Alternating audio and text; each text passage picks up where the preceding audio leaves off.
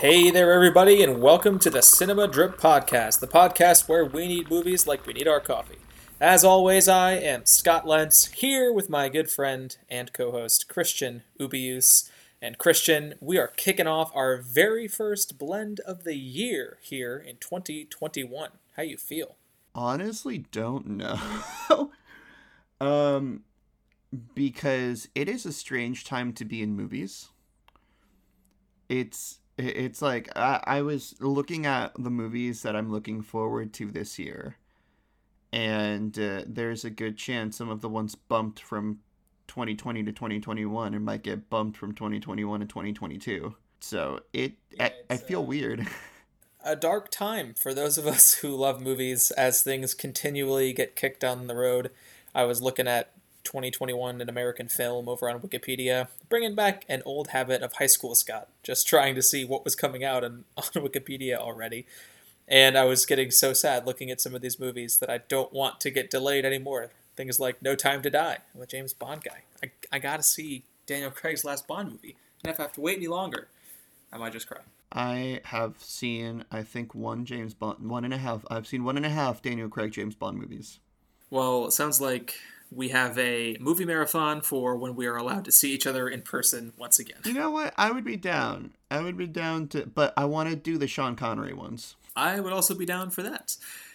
But, alas, we are not here to talk James Bond, though we are here to talk the past.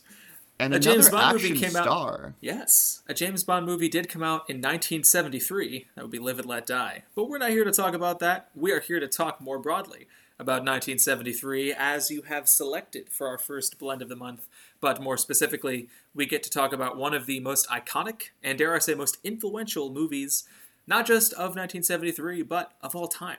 Robert Clouse's and really Bruce Lee's Enter the Dragon. Okay, this is this is interesting. Uh, we're gonna we're gonna go for a slightly different format. Normally, we start with an opening question for all of you who have been listening to us before, but today we're gonna kind of look at 1973 in film in general before zoning in on Enter the Dragon. Just a quick question, Scott. Do you have any relation to 1973? As in, is there any movie from there that you've seen before that you loved, or one that was influential in your life, or one that your family members love? Anything like that? I was looking at the year 1973 on Letterboxd, and I'm kind of embarrassed to say I've only seen two movies from this year. It's sort of true for a lot of these years for me. And the two movies that I've seen are number one, Mean Streets, which I watched in college for one of my classes, and uh, a movie that I saw as a young boy, Robin Hood, the Disney Robin Hood that came out in 1973, a movie I haven't seen I'm 25 years old and I probably haven't seen it in 20 years. So it's been a long time since I got to check in with the year 1973. Save is that the one where the guy's the fox? Uh, yes, Robin Hood is a fox. I love that movie. I remember version. loving it. I'm like, you go, fox. Although this was also during my Sly Cooper phase, so I really liked animals that like stole things. We love Sly Cooper. I'm, I'm, a, I'm a huge Sly Cooper fan. If only we had a video game podcast where we could wax poetic about Sly Cooper. Christian, Bro, we don't do you have, have any time to watch movies. Do you think year? we have time to play video games? I wish we did. All right. So let's let's talk a little bit about the year 1973. Now, we like talking about the Oscars on this podcast, but the box office is sometimes more representative of stuff. Uh, in fact, in general, it's probably the most representative thing in in the years before franchises were everything. So I'm just going to read one through five. Uh, the number one highest grossing film of 1973, and this is just the North American box office, it is The Exorcist. Number two is The Sting. Number three is American Graffiti. Number four, Papillon. And number five is The Way We Were. That is an eclectic group of films. They're, they're not like one after the other. It's not like now where if two or three Marvel movies come out in a year, the, those three are the top three. No, it's I mean The Exorcist probably the number one movie of 1973 in general that people will recognize. It is a, a horror film uh, that was supposed to, or, and did revolutionize the genre and and gave horror kind of a status no other horror movie until probably Silence of the Lambs has given it in in critical recognition and uh, being iconic from the moment it came out.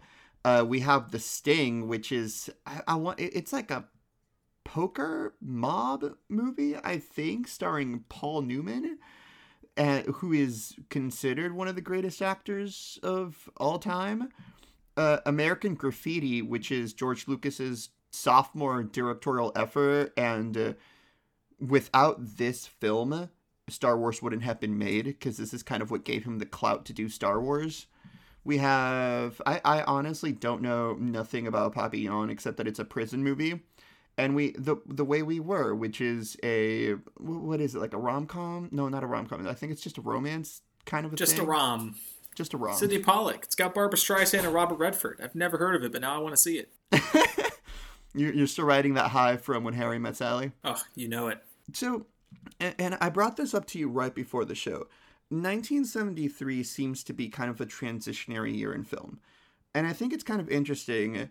And I'm glad that we're eh, eh, introducing this segment to the beginning of our shows now where we talk more generally. Because we're in a trend, we're kind of in a transitionary period of film right now. 2020 is not coming down, and I don't think will come down as the year that the most iconic films of all time were made the movies that came out in 2020 were fantastic and phenomenal. But nine, uh, 2019 had Once Upon a Time in Hollywood, had Avengers Endgame, had the end of the Skywalker saga. Please let it be the end of the Skywalker saga. It had all of these uh, Parasite. It had memorable moments that hit society, and now we're kind of in a moment where the films of 2020 come right after that, and probably right before we get hit with more iconic moments. Again, this is not at all talking about their quality, but kind of the stasis they're going to be making. And I'm seeing very much a parallel to that in 1973. I mean, without American Graffiti, we don't have Star Wars. Without The Sting, Paul Newman's career is vastly different from the way that we remember it now. We have the end of the um, first Planet of the Apes sequence. I think it ended it Battle for the Planet of the Apes. I'm pretty sure came out this year. And so it was the end of that sci-fi craze ish, but the one that influenced other sci-fi crazes because we have Michael Crichton's Westworld, his directed movie that came out this year, which I want to say is very much a precursor to his ability to work in genre the way he did with Jurassic Park. So these are just things I'm throwing out there. What are your thoughts looking at movies that are coming out coming out that presented 1973? I mean, even Mean Streets, it's the first time that Robert De Niro worked with Martin Scorsese, and now we can't really think of another duo who uh, that Martin Scorsese would work with or that Robert De Niro would work with, except maybe Martin Scorsese and Leonardo DiCaprio. Just looking at the year from a glance, honestly, as much as I wish I had more time to research before this show, and I can bring more next week, just looking at it, you know, kind of like you're saying, there aren't a ton of movies that the common film goer, the average movie fan might recognize, but there's a lot of movies that cinephiles and movie nerds might be drawn to. It goes deeper than you know, The Exorcist, it goes deeper than American Graffiti and Robin Hood. You also have Badlands, which is Terrence, Terrence Malick's. Is that his debut? It. I. I'm checking it right now. I should have done this before. I know I already said that, but it's either pretty sure that's his debut. Sophomore, but after this movie, I think he took a break for 30 years. Not 30. 20. Yeah, he he's had a weird career, but Terrence Malick making Badlands. You have Don't Look Now, a movie made by Nicolas Roeg, and uh, I'm sorry to my mother if she listens to this, but has one of the most iconic sex scenes of all time with Julie Christie and Donald Sutherland. That's sort of what it's known for in film circles. I still haven't seen it, so I cannot report. But Robert Altman made The Long Goodbye. Federico Fellini had a movie come out this year with Amarcord in international cinema. Some big international movies, from what I can tell. Also things like Coffy, the Pam Grier blaxploitation movie coming out this year. So, sort of like you said, it's not a year with a ton of instantly recognizable movies, but a lot of important movies and a lot of major filmmakers putting out work from what we can see now. Maybe not movies that, again, somebody who just goes to the theaters to catch up with Marvel and DC and Fast and Furious may not recognize, but some really notable ones. Orson Welles, also the one I should mention, had F for Fake come out this year, which, which is, is like revolutionary in terms of documentary filmmaking. And yeah, in terms of cinephile circles, like I mentioned, one of these lofty, held up, you have to see this kinds of movies, but one that people who don't really care about Orson Welles beyond Citizen Kane might give an extra thought to. But but even then though, F for Fake influenced other documentary films, and that's kind of the point of 1973, and that's kind of the point of I think the year 2020. I want to say that people will look back at Sound of Metal and people will look back at the Small Axe anthology and at Minari and take those as cornerstones, as viewpoints, as compasses to what's going to come afterward. The same way that um, I mean, just from a purely franchise model, people look back at the people thought that the Planet of the Apes thing should be remade. Now, the decision of whether or not it should have been remade, I will not go into. but there there's these this is I think an important year. I mean, this is also the year that Bruce Lee died. Enter the Dragon came out after Bruce Lee died, and yet I think it could be argued almost that his death spurred on the popularity and view of this movie. This is a man who absolutely cu- cut in his prime. He died at 32. And yet he was an actor in over 40, over 50 movies. Many of which released after his death. Many of which, yeah, released after. I, I mean, I think Robert Clouse directed another movie starring him that released in 1978. So it's it's it's weird. It it it's just like what is going on in in this year. but you have a but I also want to go against what you said about people who only go to the movies to catch up on the Marvel franchises. This wasn't a franchise thing, so people went to the films for other things to catch up on. The Exorcist, I think, is a prime example of people going to the movies and saying, guess what? We like horror. We like this kind of creepy and scary thing. Without The Exorcist, we wouldn't have. I mean, if in in 50 years, if only two genres of movies remain, it's going to be comic book movies and it's going to be horror films. That that is that, that that's what's going to happen. So those I'm just throwing out a lot of there. I love that take. That's probably true because you can always make a horror movie for 15 bucks and make a million off it. And comic book movies are who knows when they're going to run out of steam and stop being popular. It's not going to be anytime soon. But speaking of movies that made a lot of money, the Exorcist. Can you imagine a horror movie being the number one movie both at the U.S. box office and the worldwide box office at all these days? But Enter the Dragon is the second most popular movie in the world. It is a. It was a phenomenal success considering it was made for less than a million dollars at the time and worldwide it made over 350 million dollars it's one of the just sheer percentage return you know highest not grossing ever, but in terms of the return, one of the biggest returns of any movie of this note, especially ever. It's a gigantic smash success, launches Bruce Lee to international stardom, and like you said, unfortunately, he doesn't live to see any of it. And it's this hugely influential movie, not just in the kung fu and not just in Bruce Lee, but also in marketing in the other genres that it's referencing in terms of other people whose careers were impacted by this movie. Let's hold off a second on our thoughts on Enter the Dragon, just so that I can mention one more thing about 1973. And and this is just on a kind of brief glimpse at the movies that topped the box office, and this is just in North America. We have a prison movie. We have a Bond film we have a porn movie, we have a romance film, a drama, uh, a poker movie. Uh, no, no, no. It's not even. It's like a poker. Grifters. It's not poker. They're they're trying to con a mob boss. A con film. Fine. A con film. A gambling film. A con mob thing. And a horror flick. This is this seems about right. I don't think these sensibilities have gone away since then. I think that the taste of people now are the same as the taste then, except that, believe it or not, 1973 seems to make more room.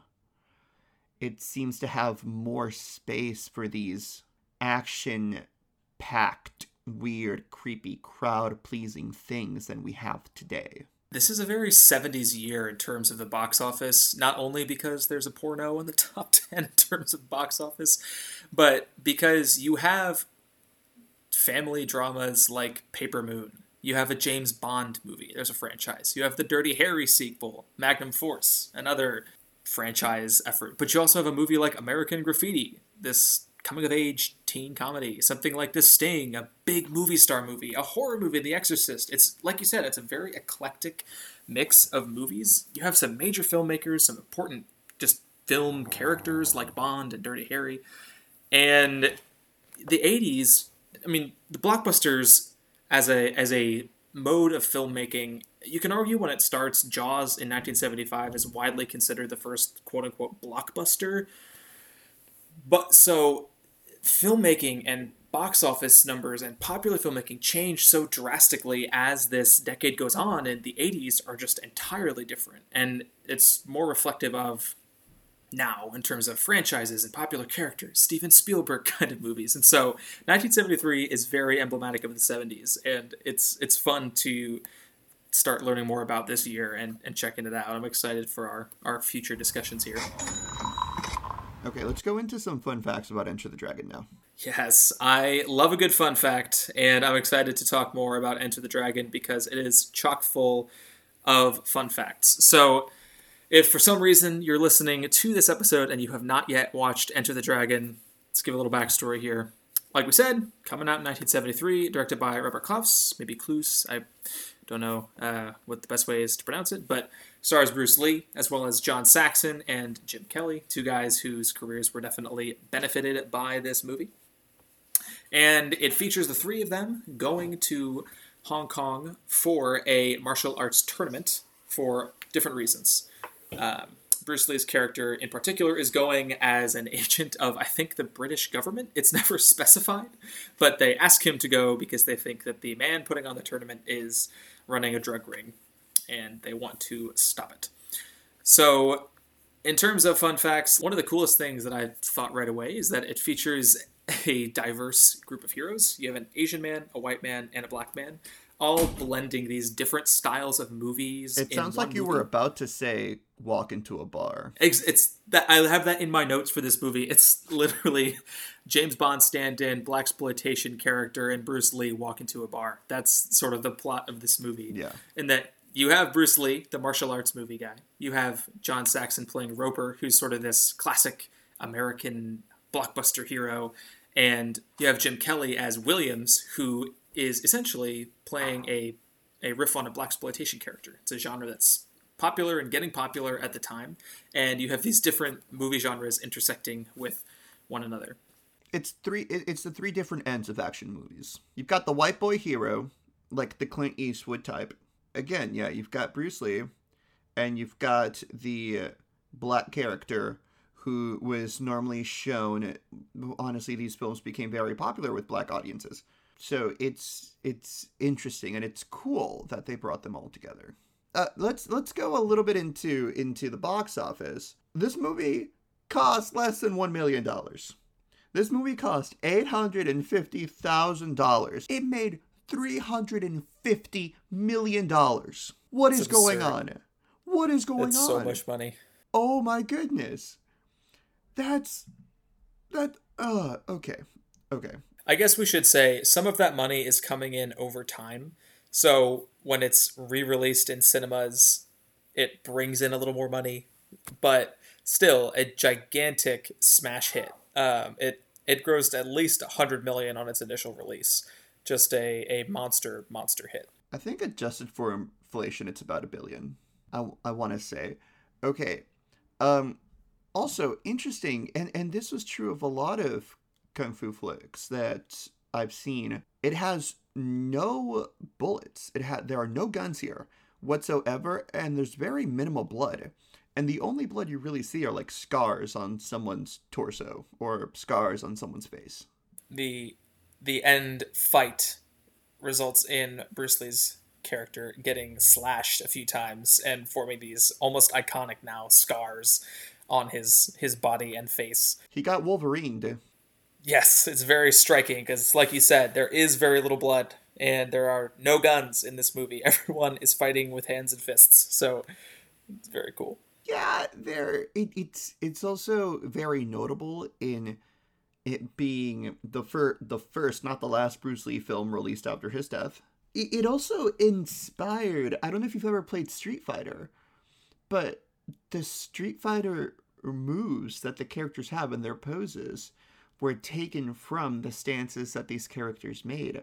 Also, Dragon Ball, the Dragon Ball series, and Goku's transformation and like the Super Saiyan things were taken from Bruce Lee's stance and his glare and his screams. Yeah, we've alluded to the fact that this is a hugely influential movie, but it's kind of absurd when you consider just how much of an impact Enter the Dragon made. There are so, so many movies and TV shows and video games and comic books, things that owe a debt to this movie. And the two things that you've mentioned are just scratching the surface. Are you ready to talk about the movie? Oh, oh, I think I am, Christian. I think I am. All right. So, your opening question today, Scott, is very, very simple. Considered to be one of the most iconic and influential movies of all time, having seen it now almost 50 years after it premiere, does Enter the Dragon deserve that? Does it deserve its heavyweight standing as an influencer of everything from manga, anime to Quentin Tarantino? I am no expert on kung fu or martial arts movies as much as I should be. But Enter the Dragon totally, totally deserves the acclaim that it has received and the stature that it takes up in the movie nerd community. Watching this for the first time only made me wish I had discovered it earlier in my life and that I was not coming to it for the first time, but rather that I was watching it for the third or the fourth or the fifth time. I was so entertained by Enter the Dragon and thought it was not only an entertaining movie, but its entertainment coming at the expense of its filmmaking, you know, cheap effects and bad acting, but it's really fun and that's why you like it and that's why it lasts. Now, I think it is actually a very well done movie and one that is worthy of its praise as a piece of entertainment, but also as something that influenced other movies and everything we said for decades since. Totally worthy of all of the praise that it has received, and I loved watching it. I'm looking forward to talking more about it with you. It was okay. oh my gosh. Hot take Christian, here he is again. I, it's it was it, I I don't dislike it. I am 100% 50-50 on this. I I I think I saw it. So you're 50% on this? I, I saw it while drinking a beer, which I think is the way that you should watch this movie. It is, uh, I think that it had tons of iconic lines that stood by themselves and didn't go into a larger narrative.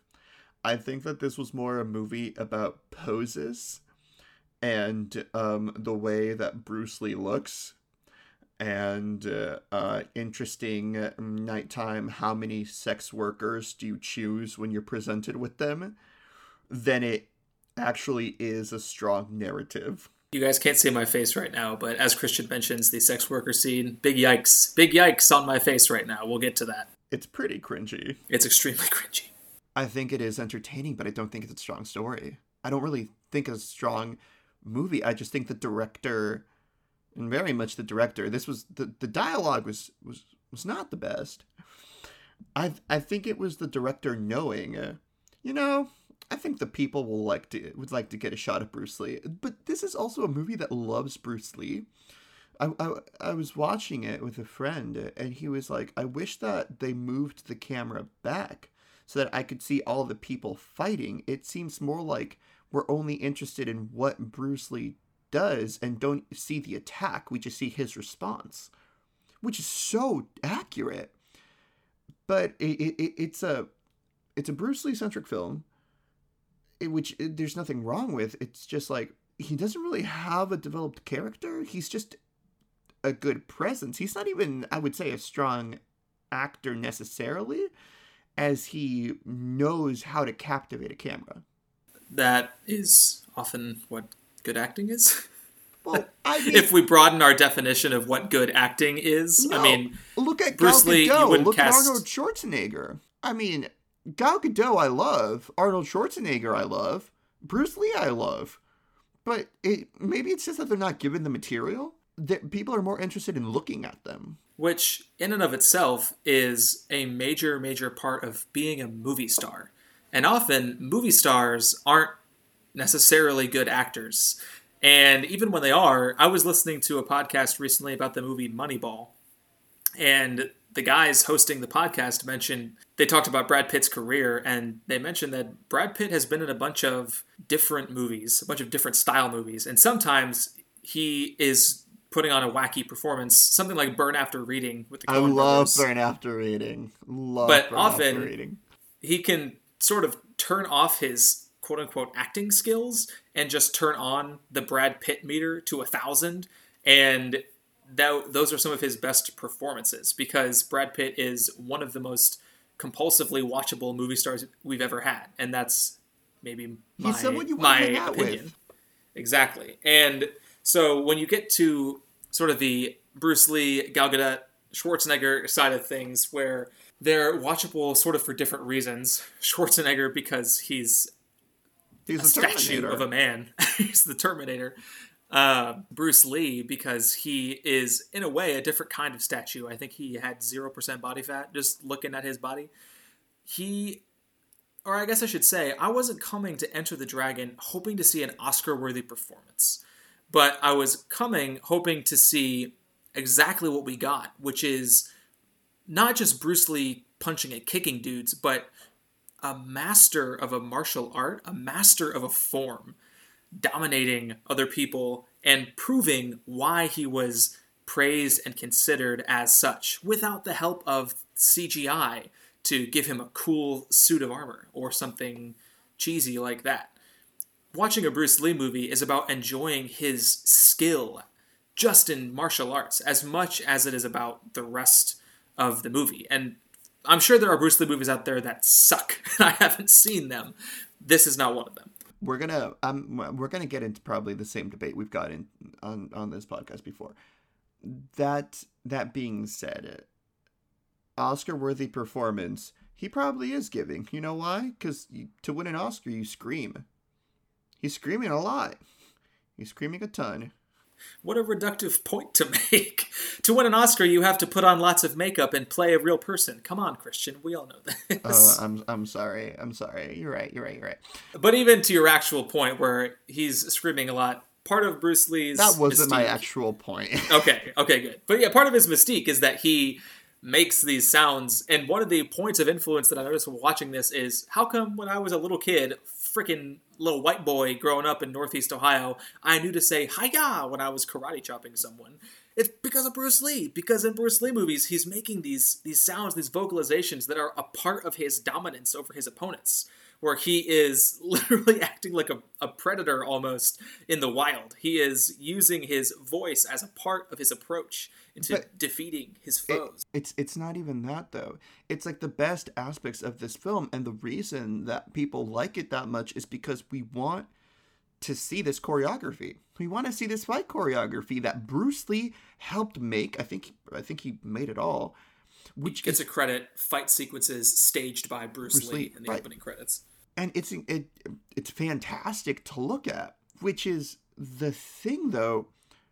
I didn't need a story. And so every aspect of this weird spy thing about how one of his relatives was killed in one of the weirdest flashback sequences I've ever seen is not appealing to me or in depth to me. This is a movie that I can kick back with a beer to, but also a film which you can isolate any single part of, and I can jump in with my beer to any part of this film and be all right. I haven't really missed anything, and sometimes that's amazing. I, when it leads to a greater to a greater film where the sum of its parts are greater than the whole. This is not one of those movies. This is a movie where it's a bunch of parts. And I think that these action sequences are fantastic. I think the kung fu on display is fantastic. I think that the fact that um, this went against the idea that an Asian male could not head an action film or could not stand by himself and had to be portrayed as either annoying or a stereotyped caricature or an emasculated small individual is fantastic because Bruce Lee proved all of those people wrong. What the the, the sequence where um white guy's name, white guy's name, white guy's name. Roper? Yes, Roper, where Roper declines to go against Lee to fight Lee because he says it's a challenge that he doesn't want to take. That's amazing. But it's not a strong narrative. I think I almost came out came out of the gate too hot here. So what I'm going to say is in terms of the narrative, it surprised me at how much I liked it. Because coming into this movie, I was coming in with the expectation, ooh, Bruce Lee, martial arts movie, a lot of awesome fights, probably a really flimsy narrative. But the narrative is something that I think is handled really well. And like I said earlier, because it's weaving in these three different types of movies all into one cohesive thing, which is impressive on its own. And you say it's very Bruce Lee centric, which obviously it is. He's all over this movie, even when he's not on screen, because he's staging so many of these fight sequences. But I was surprised at how decentralized it was.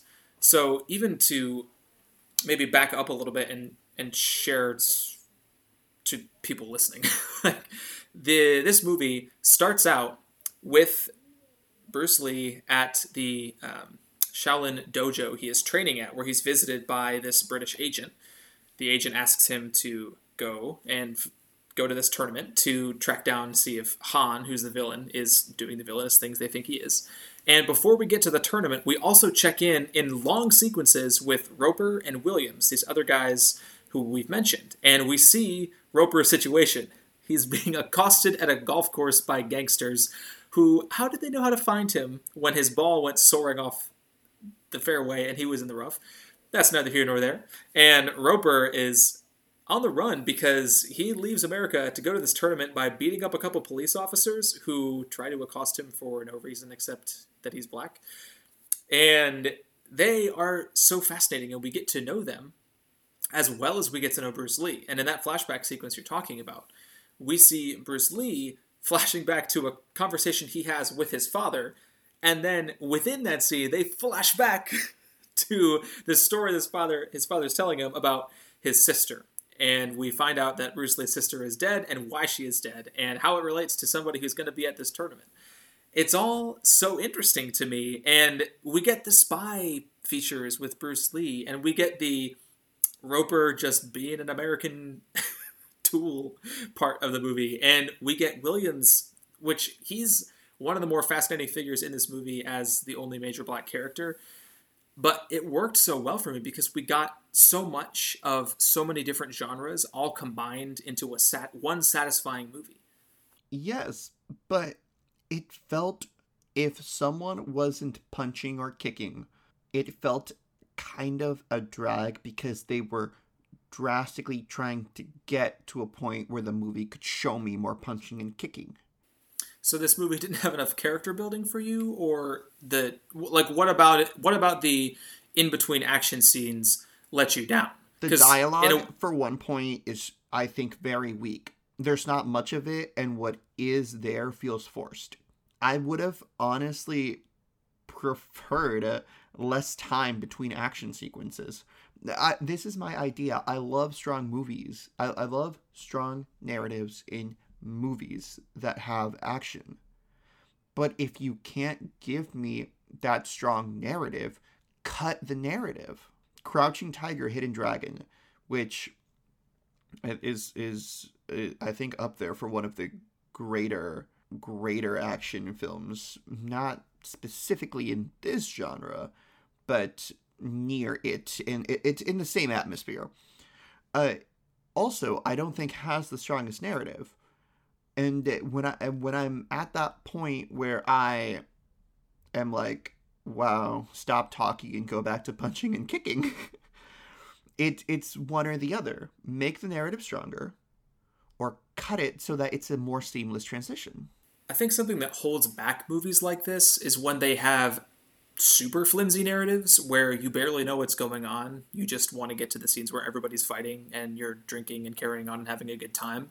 And it's good because it's good bad. It's a bad movie that you like because of the action.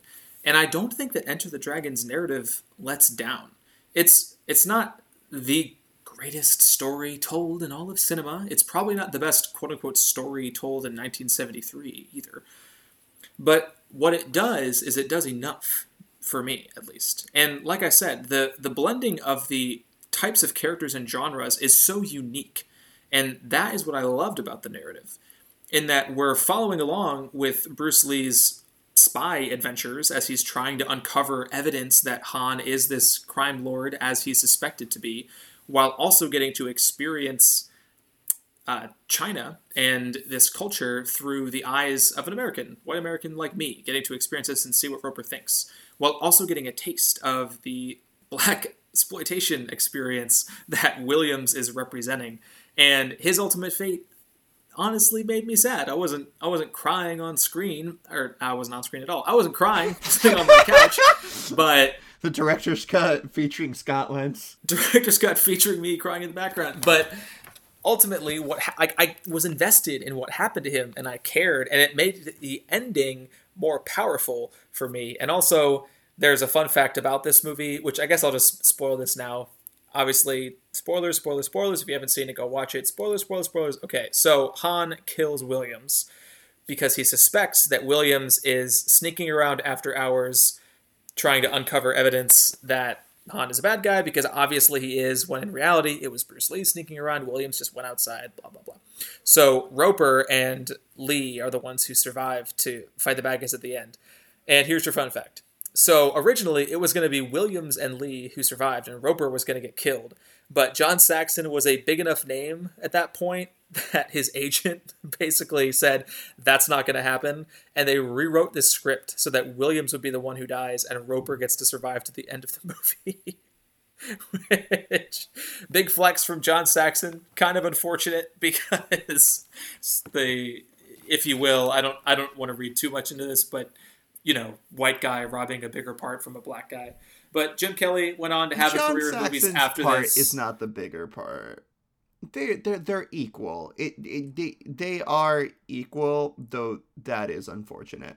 Just gonna say that I by investing in all three of these guys and not purely sticking with Lee, which who's Bruce Lee's character, you get so much more and I just really dug the way this narrative played with different types of genres, how it felt different from scene to scene, and all of it worked for me. And again, this isn't an instant five star classic for me, not something I turn on a rewatch right as it ended. I really, really liked it, and the narrative worked for me. And so I'm disappointed that whatever it was about the dialogue didn't work for you. And there's some hokey dubbing in this movie for sure. Oh, the sound is not good. the sound is not good. But it, I, it, all in all, I as as your co-host here, we we argue a lot on the show, and that's half the fun. It just makes me sad that you didn't enjoy the in between parts as much as I did because they were still interesting to me, and this was a very watchable movie to me, even when they weren't fighting. It, it, it just felt like a paper thin script meant to to further other things along, which can be fine. Well, I mean, it's not my thing in general, and I I think that the the impactful moment if it feels like I could have this movie on in the background and not need to pay attention to it. And I think a good pairing to this movie, and where this is kind of like going into our final thoughts now. I think a good pairing of this movie is Any Given Sunday, where the beauty of Any Given Sunday is is is the jaw dropping violence that is that they make present in those football games. The beauty of Enter the Dragon is the precision, the beautiful, beautiful precision of Bruce Lee's stunts. of of how those action sequences carry the narrative of the movie more than everything in between. That's what's amazing about this movie. And yeah, it, it, the the snake part iconic, the very the very big guy who um goes up against Roper, who Roper ends up getting. It like iconic, but I found I, I'm not I wasn't that invested, and I think that's where that's where my issues lay. Um, any final thoughts from you? Final thoughts from me, man. I was so satisfied, as you can tell. Want to shout out another sequence here. The end of the movie features an iconic sequence in a hall of mirrors, one that has inspired countless filmmakers to try to do the same. I that was pretty good. I know the first good. movie that came to mind was John Wick Chapter Two. If you're a John Wick person, also has a sequence in a hall of mirrors, and John Wick Chapter Three, I think also had mirrors. Maybe I'm thinking about multiple sequences from that franchise, but the final showdown between Lee and Han, the villain, in this Hall of Mirrors is incredibly well made in terms of a, of being visually striking and also and also maintaining a solid action sequence. Very very satisfying. And Roper looks like Zac Efron. I kind of got Chuck Norris vibes, but maybe that's be- just because Zac Efron looks like Chuck Norris. Did you just come onto this podcast and say that Zac Efron looks like Chuck Norris? He, if he were like a little scruffier, and if you had got him like post High School Musical years, yeah. I'm I'm reeling right now. What in the world? okay, last thing I want to talk about. Last thing I want to talk about because I mentioned that we would say it. The treatment of women in this movie is not great. The props. Our props. Women it's, are props in this film. The men who are participating in the tournament, obviously, they don't want them sneaking around and finding the criminal activity, and so the way that they help them to not sneak around is by offering them a group of women. Of from that group, the contestants can choose as many as they want to uh, have sex with them that night. So not great in terms of its treatment of women. There's one white woman who functions as this I guess, madam in a way, hostess for Han, and she and Roper have a scene together, and ultimately she dies by the end of the movie. Like she doesn't even get to escape. Uh, yeah, that not not the best in the treatment of women in terms of things that aged poorly with Enter the Dragon. That is one of them. Do you have any other thoughts on that before we wrap, Christian? Women aren't really a part of this movie, which is weird. It, it, it it's it's like why have them at all? so it, it it's very much uh this is something that has not aged well about Enter the Dragon. The sequence that you hated with Bruce Lee's sister, though, I thought was kind of awesome. She gets to kick a bunch of, of booty before she unfortunately dies. So, not it's not uh, less than zero. You know, it's not horrendously horrendous, but it definitely could have been better. Uh, Enter the Dragon, our first movie of our 1973 blend of the month. Strong recommend from me. A mild recommendation from you, Christian. Is that what you would say? You can watch it. It is available to stream on Netflix, and you definitely should. I know I'm looking forward to watching more Bruce Lee movies in the future. Christian, you have curated our 1973 blend of the month. Go ahead and tell the folks at home where we are headed to next week on this cinematic adventure. So, next week, we are heading into The Exorcist the horror movie that I think stands on a pedestal by itself, to which all other horror movies look up to, because I I I don't think you can name a more iconic one. People can argue one's better, but I I think that The Exorcist defied all boundaries. When I was growing up, my dad warned me against watching The Exorcist, saying that when he saw it, he crapped his pants. So yes, uh, it's it it's I it'll be interesting visiting this. Uh, currently streaming on HBO Max. Dope. I'm looking forward to watching it. Not a big horror guy, as I've said on this show before, so I'm looking forward to catching up with one of the most important and iconic horror movies of all time in The Exorcist. Thank you so much. If you have gotten to this point in the show, Christian and I sincerely appreciate your support as you listen and help us get this thing rolling. We love talking about movies and making the show for you, so thank you couple things you could do to support the podcast. Number one, leave us a rating and a review on Apple Podcasts. Five stars help my self esteem, and a nice review will get you featured on the show if you would like it to be read. You can also drop us a line at cinemadrippodcast at gmail.com, and we would be happy to read your thoughts here live on air. And again, consider some of your ideas for the show. Obviously, we love to make episodes that you would want to listen to. So feel free to send us some feedback at cinemadrippodcast at gmail.com. You can also follow us on Twitter at cinema underscore drip, where we are posting updates about the show and when new episodes drop. So it would be awesome to engage with some of you there as well. Last thing, as always, you can follow Christian and myself on Letterboxd, where we rate and review the things we are watching. I would love to have somebody comment and say that they commented because of the show. It would make me very happy. Christian, any final thoughts for the folks at home? None whatsoever. Just beware of the exorcist. Beware the exorcist, indeed. And also enter the dragon if you can. As always, I am Scott Lentz, he's Christian, and this has been the Cinema Drip Podcast.